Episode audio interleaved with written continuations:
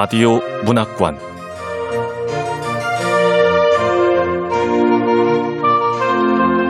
한국 단편 문학 특선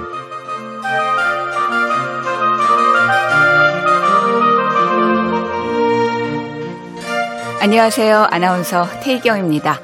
KBS 라디오 문학관 한국 단편 문학 특선 오늘 함께 하실 작품은 정희연 작가의 단 하나의 아이입니다.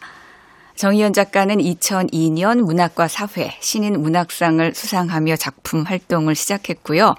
소설집으로 낭만적 사랑과 사회, 오늘의 거짓말, 상냥과 폭력의 시대, 장편 소설로 달콤한 나의 도시, 너는 모른다, 사랑의 기초, 연인들, 안녕 내 모든 것, 중편 소설, 알지 못하는 모든 신들에게, 짧은 소설로 말하자면 좋은 사람 등을 출간했습니다. 이효석 문학상, 현대문학상, 오늘의 젊은 이술가상 등을 수상한 바 있죠. KBS 라디오 문학관 한국 단편문학 특선 정희연 작가의 단 하나의 아이 지금 시작합니다.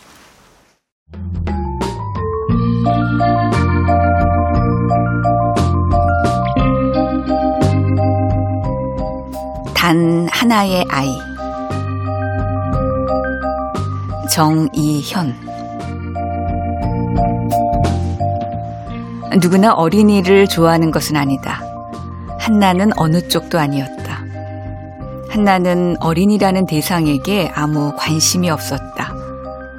당신도 한때는 아이였다거나 모든 어른의 내면에는 자라지 못한 아이가 웅크리고 있다거나 하는 문장을 들으면 바나나 껍질을 삼키다 만 것 같은 기분이 들 뿐이었다. 노키스존 문제가 사회적 이슈가 됐을 때 이런 생각을 해본 적은 있다. 지나치게 소란스러워서 타인에게 방해가 되는 인간이라면 그게 누구든 얼마나 어리든 얼마나 늙었든 자신이 앉아 있는 공간에는 들어오지 않았으면 좋겠다고. No people zone. 한나가 궁극적으로 원하는 세계는 거기에 가까웠다. 그 일을 시작하기 전까지는.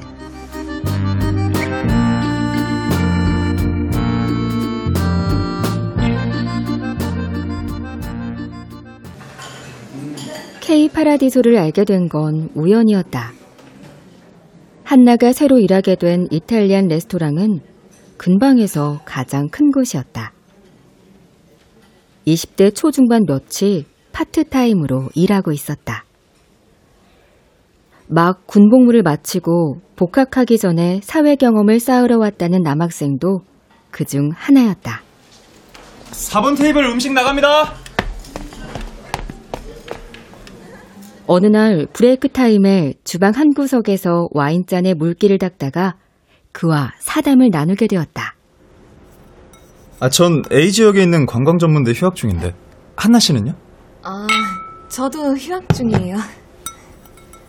한나도 휴학 중이라고만 말했는데 그는 굳이 학교 이름을 물어왔다. 학교 이름을 들은 그가 놀라는 신용을 했다. 한나 씨 공부 되게 잘했네. 아, 근데 왜 여기서 일하는 거예요? 한나는 조그맣게 어깨를 으쓱하는 신용을 했다.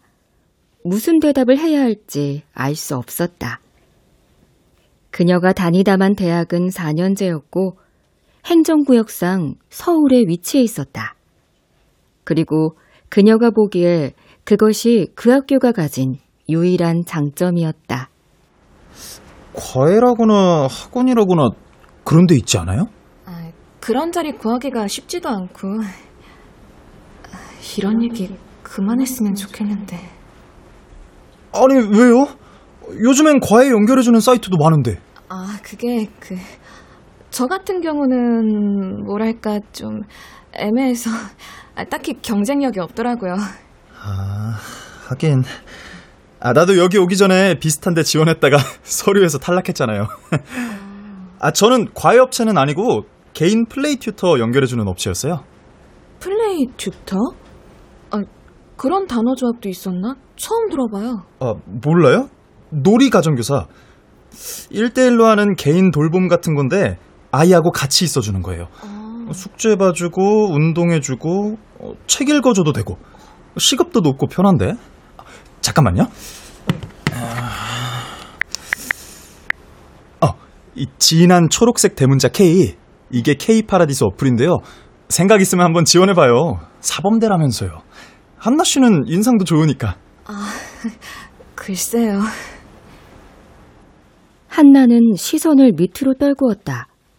그가 펼쳐놓은 핸드폰 화면이 보였다. 단 하나의 어린이를 위한 단 하나의 선생님. 고품격 보육 서비스. 그 문장이 촘촘히 박힌 별들처럼 반짝이고 있었다.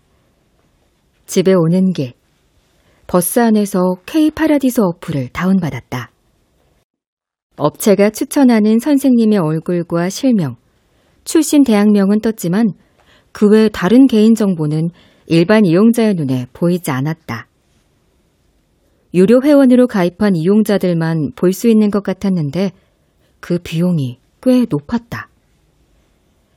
유료 회원으로 가입한 부모가 제 아이의 튜터로 원하는 조건을 제시하면 업체에서 그에 걸맞은 후보 몇 명을 추천하고 회원은 그 중에서 선택하는 시스템인가 보았다. 고용자와 피고용자가 연결되면 업체가 중간에서 계약서를 작성해주고 수수료를 받았다. 시급이 높다고 했는데. 어, 홈페이지 어디에도 시급이 나와 있지는 않아. K 파라디소 면접. 어? 질문과 답이 있어. K 파라디소의 면접에 통과하려면 어떻게 하면 될까요? 인서울 중위권 착하고 유순해 보이는 외모의 여학생이 가장 유리합니다. 명문대 별로 안 좋아해요. 오래 일할 것처럼 보이는 게 제일 중요하죠. 심한 염색 안 되고 네일 아트 타투 안 됨. 화려하고 세 보이면 탈락. 성형 티나도 탈락. 재학생보다 휴학생 우대. 복학 시점은 최대한 뒤로 얘기할 것. 복학 안 할 수도 있다고 하면 더 좋아함. 여기도 만만치 않구만. 시급은 많다. 검색으로 알아낸 K 파라디소의 시급은 한나가 레스토랑에서 받는 액수의 1.5배였다. 지원서를 내고 며칠 지나지 않아 면접을 보러 오라는 연락이 왔다. 알바 시간과 겹치는 바람에 카페에는 집에 급한 일이 생겨 1시간 늦겠다고 둘러댔다. K 파라디소의 본사는 판교의 고층 오피스 건물에 있었다. 천장이 높고 창이 많아서 실내가 무척 환했다. 헤어숍의 대기실과 비슷한 방에 한나 말고도 예닐곱 명이 앉아서 차례를 기다리고 있었다. 모두들 단정한 셔츠 차림이었다.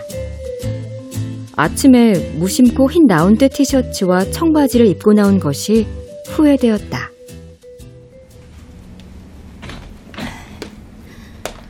이한나 씨, 거기 앉으시죠. 네.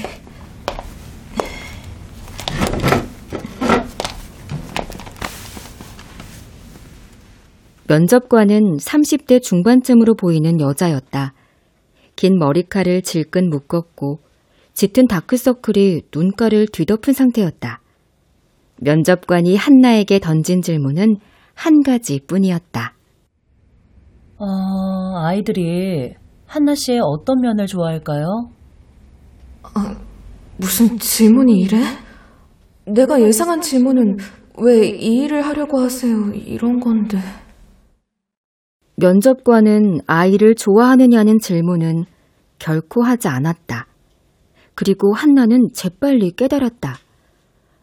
이것은 고용인과 피고용인의 위치가 확고한 계약이며 선택은 피고용인의 몫이 아니라는 사실을. 한나는 조심스럽게 입을 뗐다. 머릿속이 텅 빈 것 같았지만 말을 이어갈 수밖에 없었다. 저는 인내심이 강한 편이라는 얘기를 많이 듣기 때문에 항상 변함없이 아이가 필요한 자리에 있을 거예요. 또 아이가 즐거울 때나 어려울 때나 지켜주고 힘이 되어주겠습니다. 평소에 그런 생각을 해보지 않았는데 입을려니 기계처럼 술술 말이 흘러나왔다. 면접관은 어떤 감정도 실리지 않은 목소리로 말했다. 네, 알겠습니다. 나가보세요.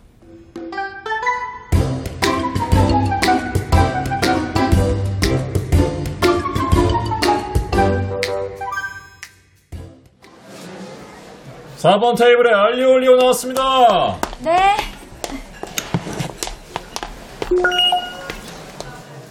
며칠 후 알리오올리오 접시를 나르다가 합격 메시지를 받았다. 신원을 증명할 서류와 재학증명서를 조속히 제출하라는 내용이었다. 최종 합격자를 대상으로 하는 기본 교육을 받으러 가야 했다. 본사 회의실에 모인 합격자들 중 여자가 15명이라면 남자는 5명쯤 되었다. 최종 합격자 기본 교육을 맡은 김소라 과장입니다. 다들 지난번 면접 때 만났었죠? 네, 네. 담당자는 지난번에 그 면접관이었다. 여전히 많이 피곤해 보였다. 김 과장은 합격 축하 인사 같은 것은 생략한 채 바로 PPT를 켰다. 그날 받은 교육 내용의 많은 것은 한나의 기억 속에서 사라졌다. 그러나 몇 가지만은 잊을 수 없다. 아이들의 신체에 직접적으로 접촉하면 안 됩니다.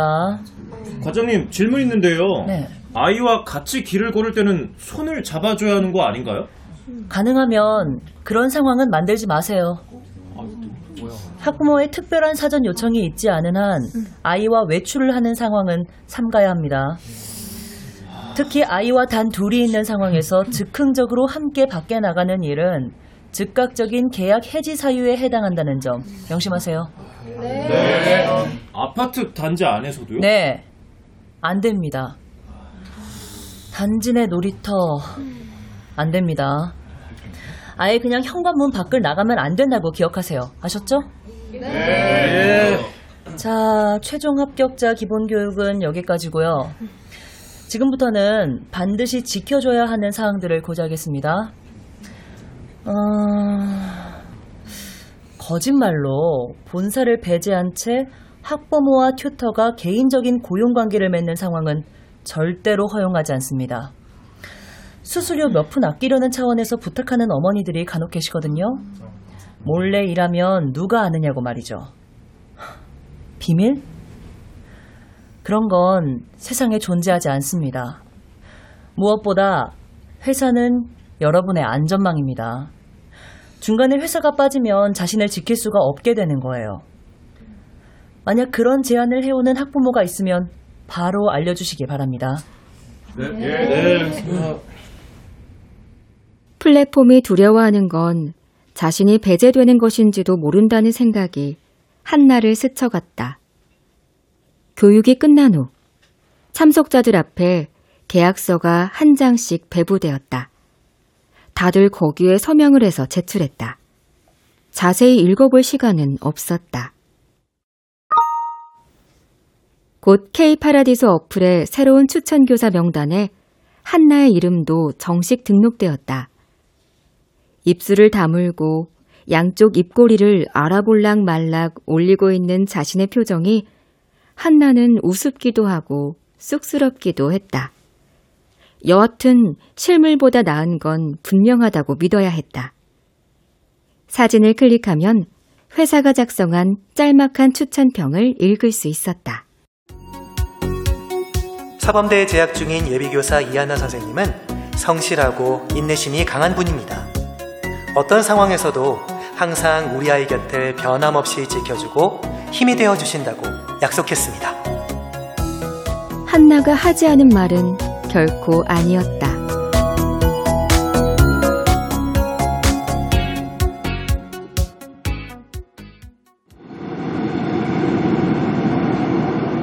다수의 서울 시민들처럼 한나 역시 이 도시의 모든 주소를 지하철 기준으로 파악했다.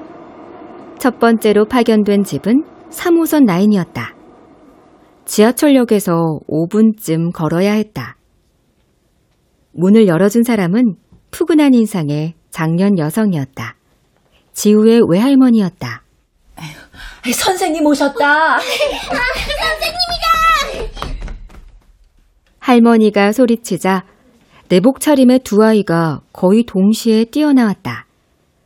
긴 머리칼을 풀어헤친 여자아이, 그리고 흥분해서 펄쩍펄쩍 제자리 뛰기를 하는 그보다 한참 작은 남자아이였다. 주요 업무. 일주일에 세번씩 오후 5시부터 7시까지 총 2시간 동안 지우의 영어 학원 숙제를 도와주고 같이 그림을 그리거나 종이 접기와 슬라임 만들기. 지우에게 세 살이 안 된 동생이 있다는 얘기는 듣지 못했다.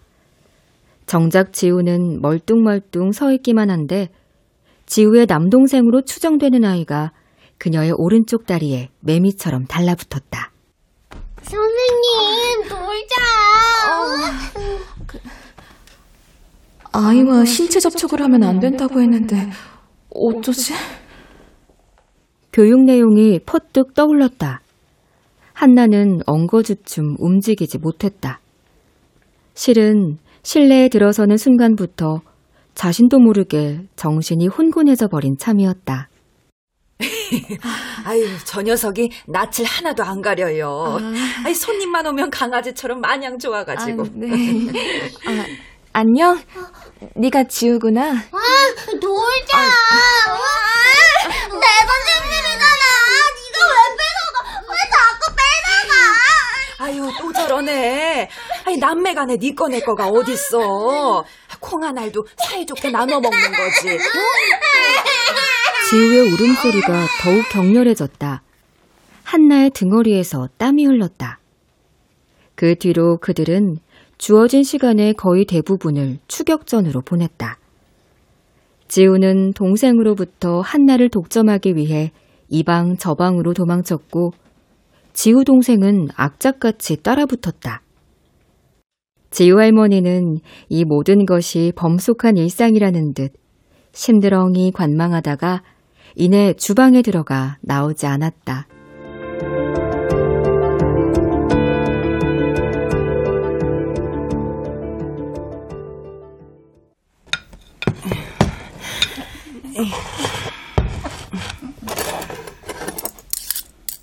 약속된 7시까지 30분쯤 남았을 때 아이들의 저녁 식사가 차려졌다.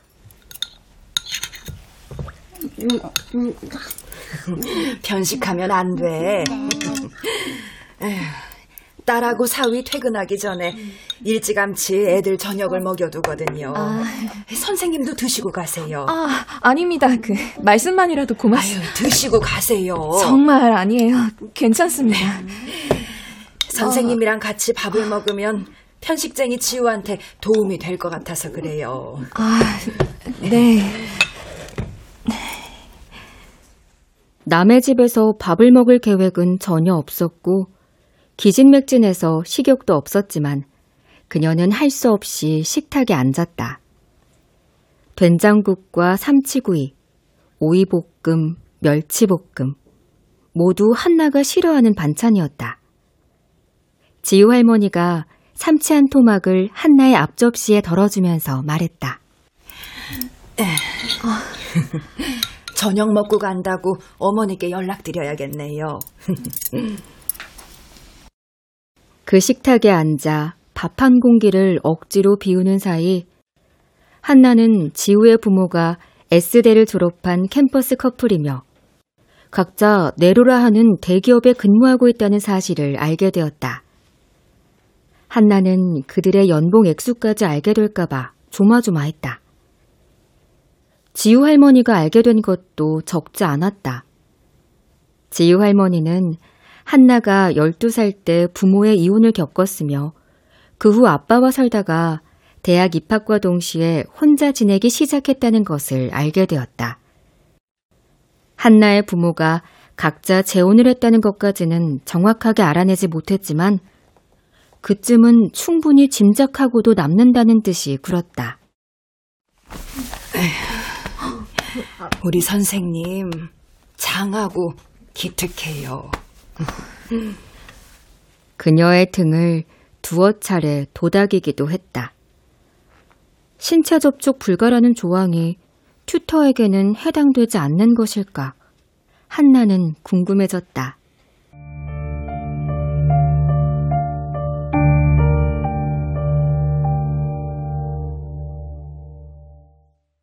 다음 날 일찍 K 파라디소의 김 과장에게서 전화가 왔다. 이제 지훈의 집에는 가지 않아도 됩니다. 네? 과장님, 저이 일하려고 알바도 그만뒀는데 이유가 뭐죠? 그건 알려줄 수 없습니다. 어, 이한나 튜터님의 실책은 아닌 것으로 판단하고 있습니다. 다만 다, 다만 뭐죠? 이런 조언은 해드릴 수 있겠네요.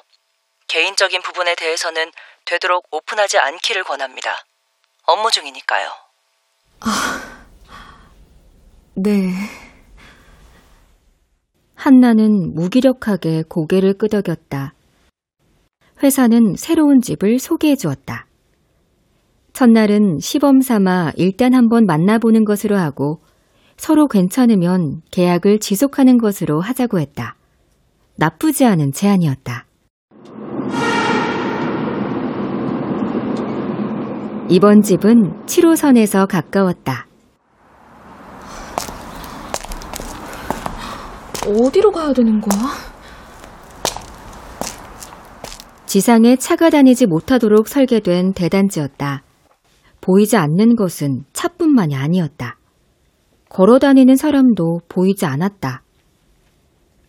지하철역에서 아파트 정문 입구까지 가는 것보다 정문 입구에서 아이의 집을 찾아가는 길이 더 멀고 어려웠다.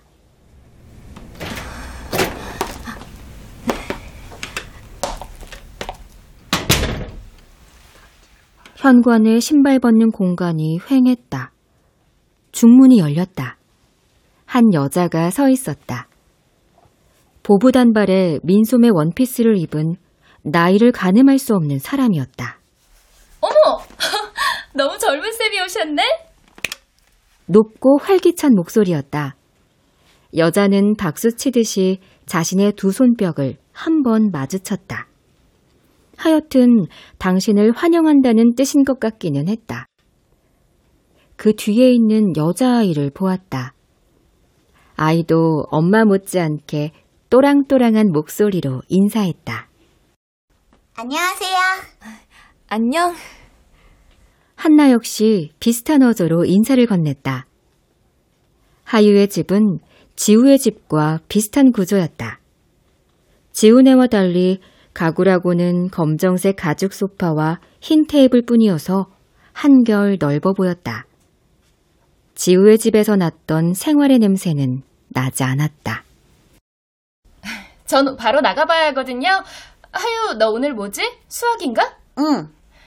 선생님, 네. 4시쯤 셔틀이 오거든요. 그때 차 태워주고 나서 바로 퇴근하시면 돼요. 아, 4시 아니고 3시 48분. 얘가 저보다 더 잘 알아요. 네. 어디서 타는지도 얘가 잘 알고요. 아, 네. 처음 간 집에 처음 만난 애와 단둘이 있는 건 아니겠지? 집안에 또 누가 있니? 아니요. 우리 둘밖에 없어요. 저분은 도대체 나를 어떻게 믿고 집과 아이를 다 맡기고 나가버린 걸까? 이 아파트 건물 전체를 짊어진 것처럼 어깨가 무거웠다. 초등학교 3학년, 여아. 오전 10시부터 오후 4시까지라는 것 말고 한나에게 미리 고지된 다른 정보는 없었다. 이제 뭘 할까? 수학학원 숙제가 남아서 지금부터 해야 돼요. 알았어. 봐줄게. 아, 괜찮아요. 저 혼자 해야지 누가 도와주면 안 되는 거라서. 그럼 내가 왜 여기 있어야 하는 거야? 그냥 여기 계시면 돼요. 아무것도 안 해도 된다니. 이토록 이상한 알바는 처음이었다. 그건 한나의 상상의 영역을 넘어서는 것이었다. 19살 이후 그녀는 여러 가지 일들을 해왔다. 원칙은 하나였다. 무노동 무임금. 숙제를 한다던 아이는 어느새 휴대폰 화면에 눈을 받고 있었다. 누군가와 바쁘게 메시지를 주고받는 듯 했다. 알림음이 연신 울렸다.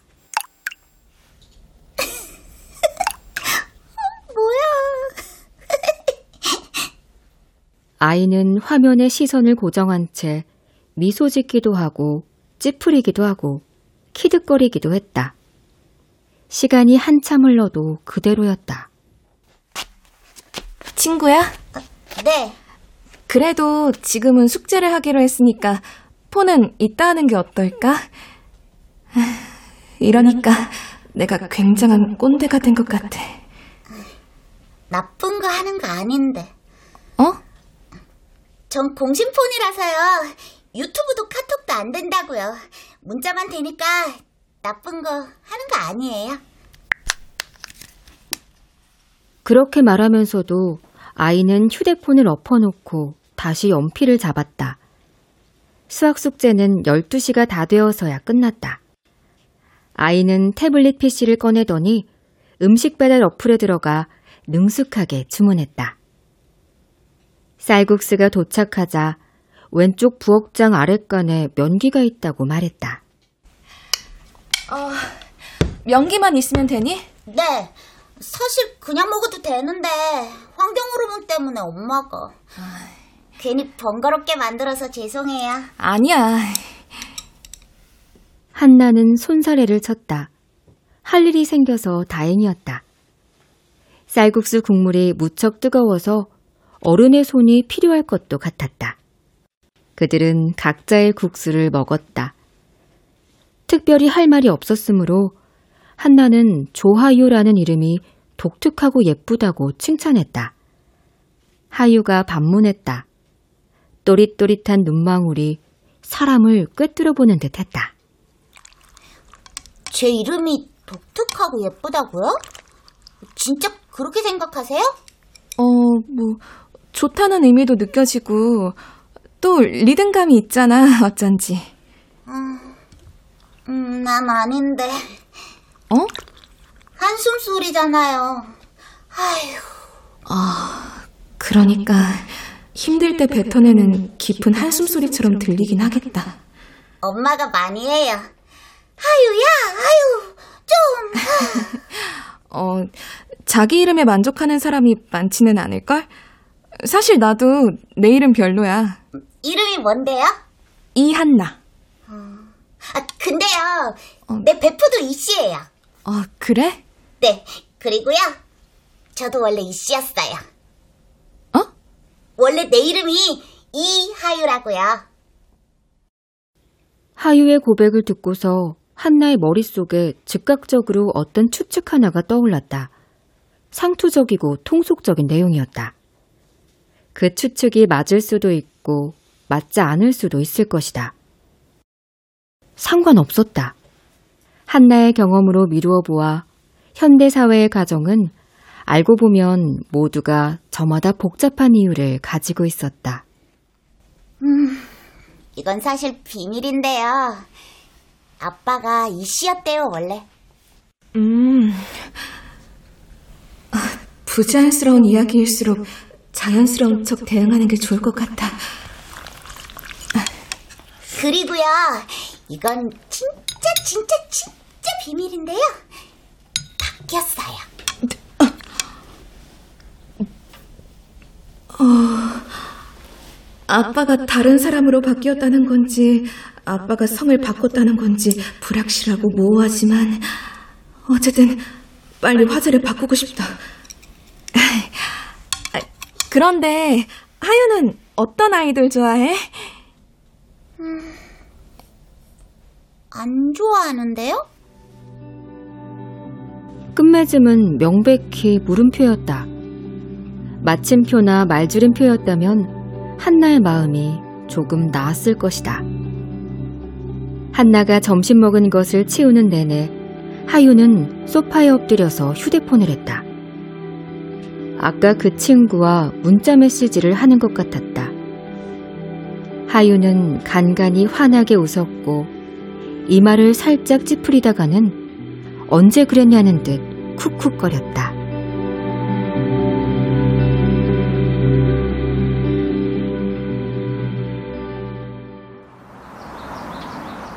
셔틀버스가 도착하는 곳은 아파트 단지 서문이었다.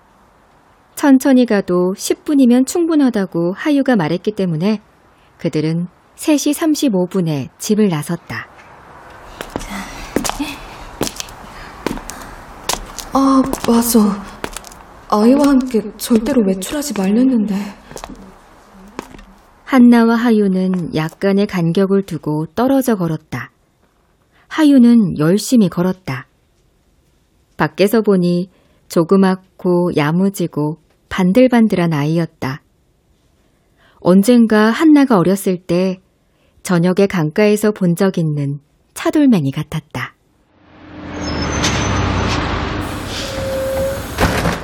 (3시 47분에서 48분으로 바뀌자마자 저 멀리서 노란색 셔틀버스가 다가왔다.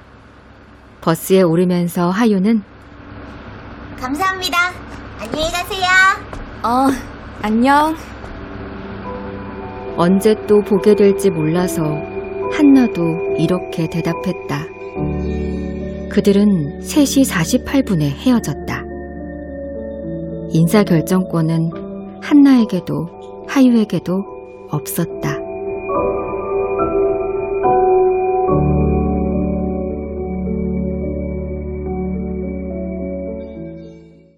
한나는 채용되었다. 여름방학 1시 채용이었다. 주요 업무. 일주일에 다섯 번 오전 10시부터 오후 서너 시 무렵까지 하유가 숙제하는 것을 지켜보고 점심을 함께 먹고 학원 버스가 오는 곳까지 에스코트 해주는 것.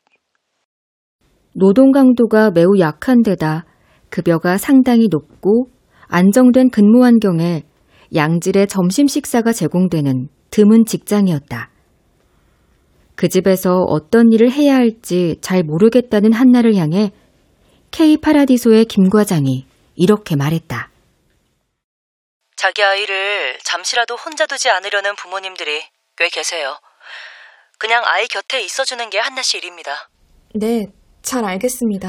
어, 사실 하유는 처음부터 엄마가 이한나 튜터님 사진 보고서 점 찍었습니다. 아, 네. 근데 이유가 순해 보인다고요. 그럼 수고하세요. 아, 순해 보인다는 표현은 갓난아기 아니면 동물에게 쓰는 게 아닌가? 한나는 잠시 의아했다. 매일 다를 바 없는 하루들이 반복되었다. 하유 엄마와 한나가 현관 앞에서 바통 터치를 하는 것도 매일 다를 바 없었다. 하유는 보통 오전에는 학원 숙제를 했다.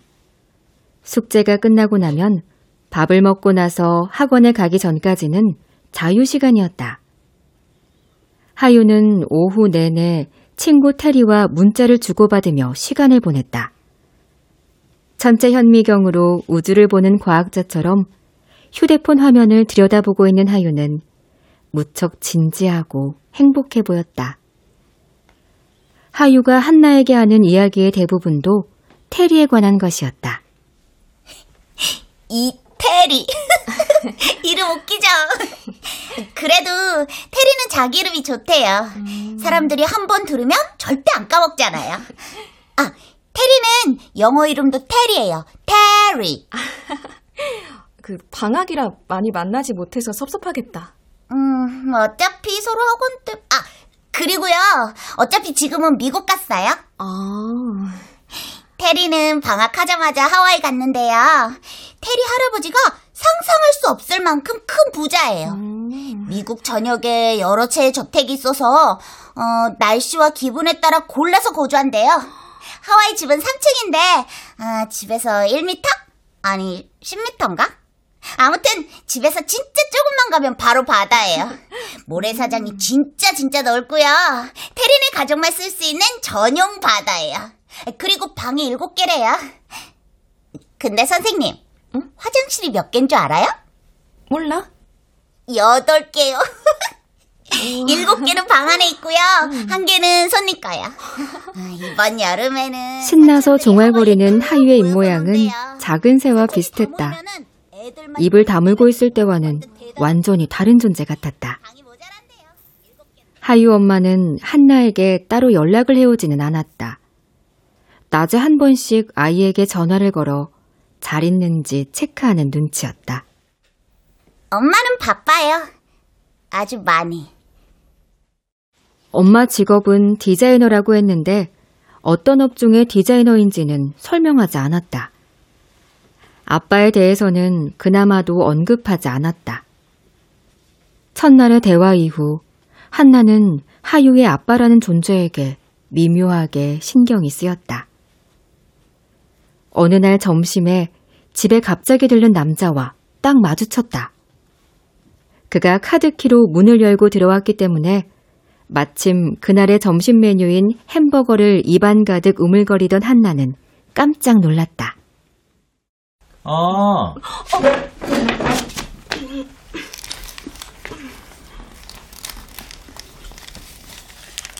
하유가 아무렇지 않게 먹던 햄버거 계속 먹는 것 보면 적어도 도둑은 아니구나. 아, 선생님이시구나. 네. 네. 놓고 간 게 있어서 잠시 들렀어요. 아, 아이고, 힘드시죠? 집 밖에 아무것도 모르는 애라서 선생님이 세상 좀 많이 알려주십시오. 집 밖에는 한나의 귀에 집 밖에로 들렸다. 무슨 뜻인지 감이 잡히질 않아서 한참을 고민한 끝에 자기 밖에라는 의미임을 깨달았다. 그녀가 아닙니다 라고 말하기 전에 남자는 나가버렸다. 저 남자는 이 씨일까 조 씨일까? 하유와 닮았는지 좀 더 유심히 볼 걸 그랬네. 바이올런스. 어? 바이올런스? 바이올런스라면 폭행? 하유가 영어 학원에 다니기는 하지만 초등학교 3학년이 정확한 뜻을 알기에는 어려운 단어인데. 지금 혹시 아버지 얘기하는 거야? 이건 진짜 비밀인데요. 아빠는 사람 죽는 거 본 적 있대요. 진짜예요? 한나는 자신이 한마디만 거둔다면 하유의 이야기가 뒤로 이어지리라는 사실을 알고 있었다. 때 마침 위층에서 무언가 무겁고 둔탁한 것을 떨어뜨리는 소리가 들렸고 천장으로 시선을 돌릴 수 있었다. 어, 이게 무슨 소리야? 윗집에서 가끔 가다가 저래요. 음, 엄청나게 큰 개가 있는데 아마도 높은 의자에서 힘껏 뛰어내리는 게 아닐까 싶어요.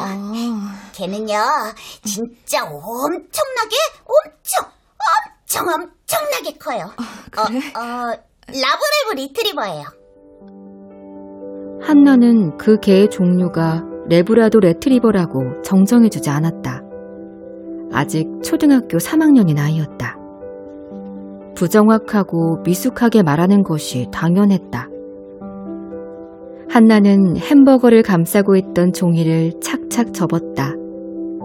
하유는 이내 휴대폰을 감싸쥐고 문자의 세계에 몰두했다. 그들에게 이미 익숙한 오후였다.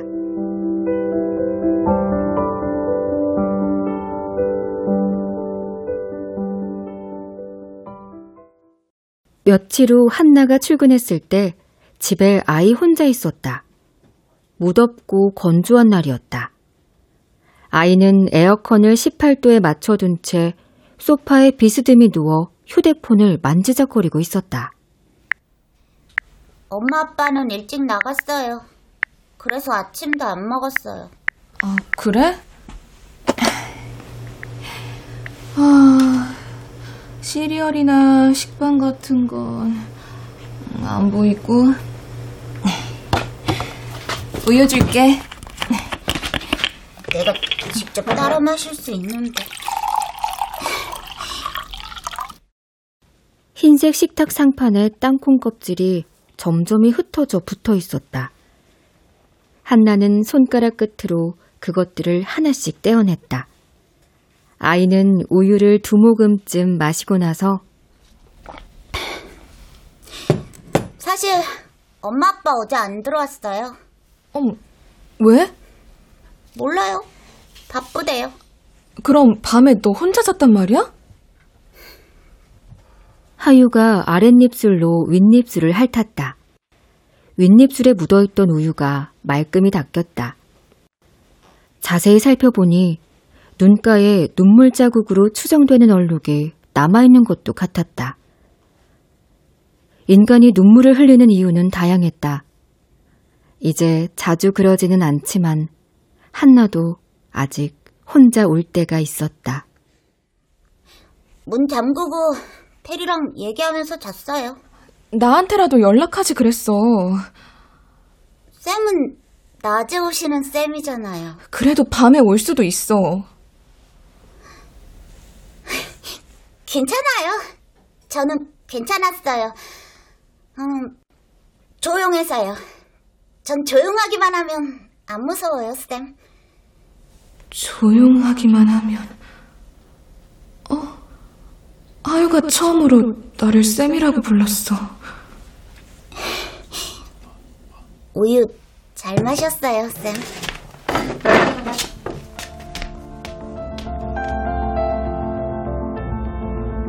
신체 접촉을 금지하는 K 파라디소의 조항이 아니었다면 하유를 안아줬을까? 많이 무서웠겠지만 이젠 아침이 됐다고 너를 혼자 두지 않기 위해 내가 왔다고 시간은 앞으로 흐르는 법이라고 아이의 연약한 어깨를 쓰다듬으며 말해줬을까?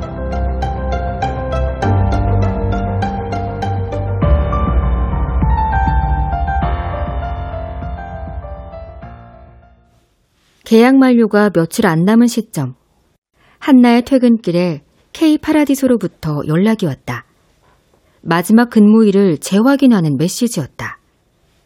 한나는 내심 하유가 계약을 한 후에도 자신의 고용이 이어지리라고 확신해왔다. 하교하는 아이를 학교 앞에서 집으로 데리고 오는 역할을 누군가는 해야 할 터였다. 일을 시작하고 처음으로 한나는 하유 엄마에게 전화를 걸었다. 쌤, 무슨 일 있으세요? 하유 학원 잘 갔죠? 네. 저 하유 어머니, 저는 계속해서 하유를 돌볼 수 있어요. 2학기에 복학할 예정이 없고 다른 알바를 하지 않아도 되기 때문에 시간은 충분합니다. 혹시 제가 부족한 부분이 있었으면 노력할게요. 아, 그런 게 아니에요. 2학기에 하유 스케줄이 변동됐을 뿐이에요.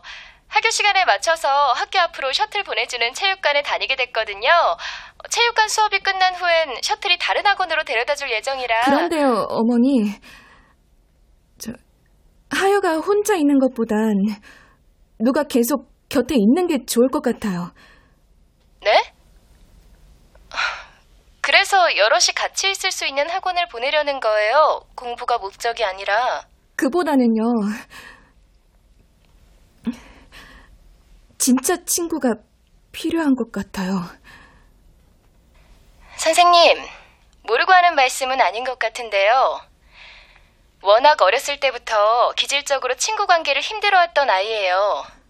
지금 나이엔 병적인 거라기보단 심심하고 상상력이 풍부해서 그럴 수 있으니까 가능한 여러 가지 활동을 만들어 주라고요. 심리 치료사가. 엄마도 알고 있었구나. 그렇구나. 한나는 천천히 생각했다. 하이와 테리가 주고받은 문자 메시지 창은 언제나 보낸 메시지와 받은 메시지가 연달아 똑같은 내용으로 찍혀 있었다. 거긴 밤이야? 거긴 밤이야? 어, 여긴 밤이야. 어, 여긴 밤이야. 별 많아? 별 많아?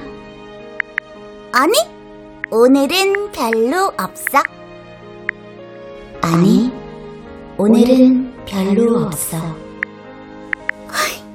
여기는 아예 없는데. 여기는 아예 없는데. 정확히 두 번씩 겹쳐진 채 펼쳐진 문장들. 외롭지 않은 문장들. 반으로 쪼개면 비로소 하나가 될 문장들이었다.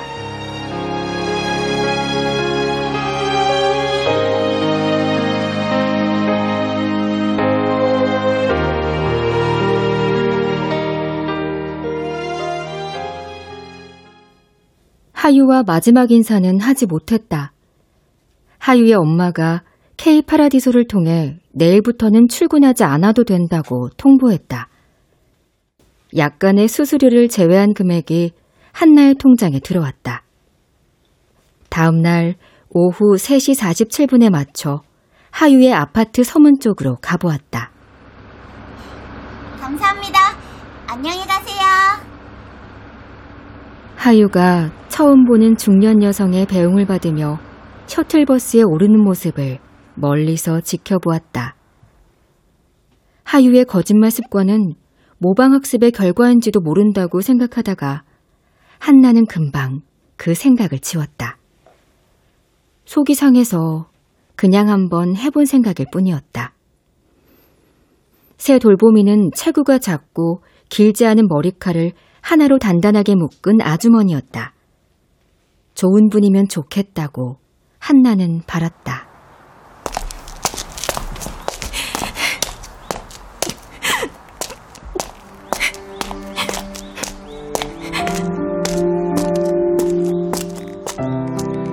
한나는 23살이었고 어른이었다.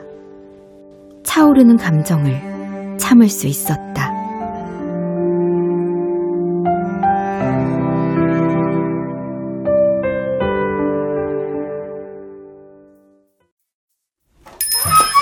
어서 오세요.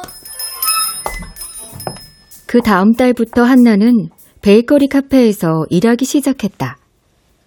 손님이 쟁반에 담아온 빵 하나하나의 가격을 계산하고 한 개씩 폴리백에 담아주는 일이 주요 업무였다.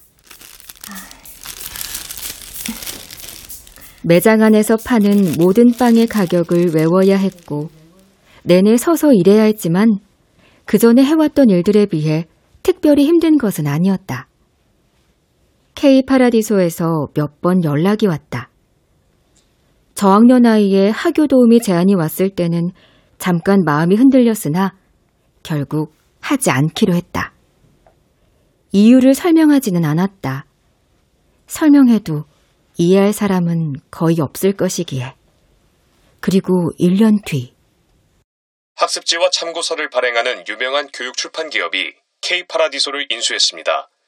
관계자에 따르면 유아동 보육 관련 스타트업 중 가장 유망하고 미래가 촉망되는 곳으로 판단되어 함께하기로 했다는 분석입니다.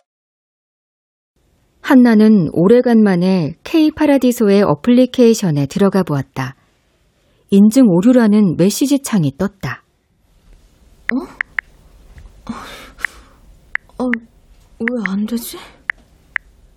다른 기기로 로그인되었거나 인증 정보가 잘못되었습니다. 사용자 정보 보호를 위해 다시 로그인해 주세요.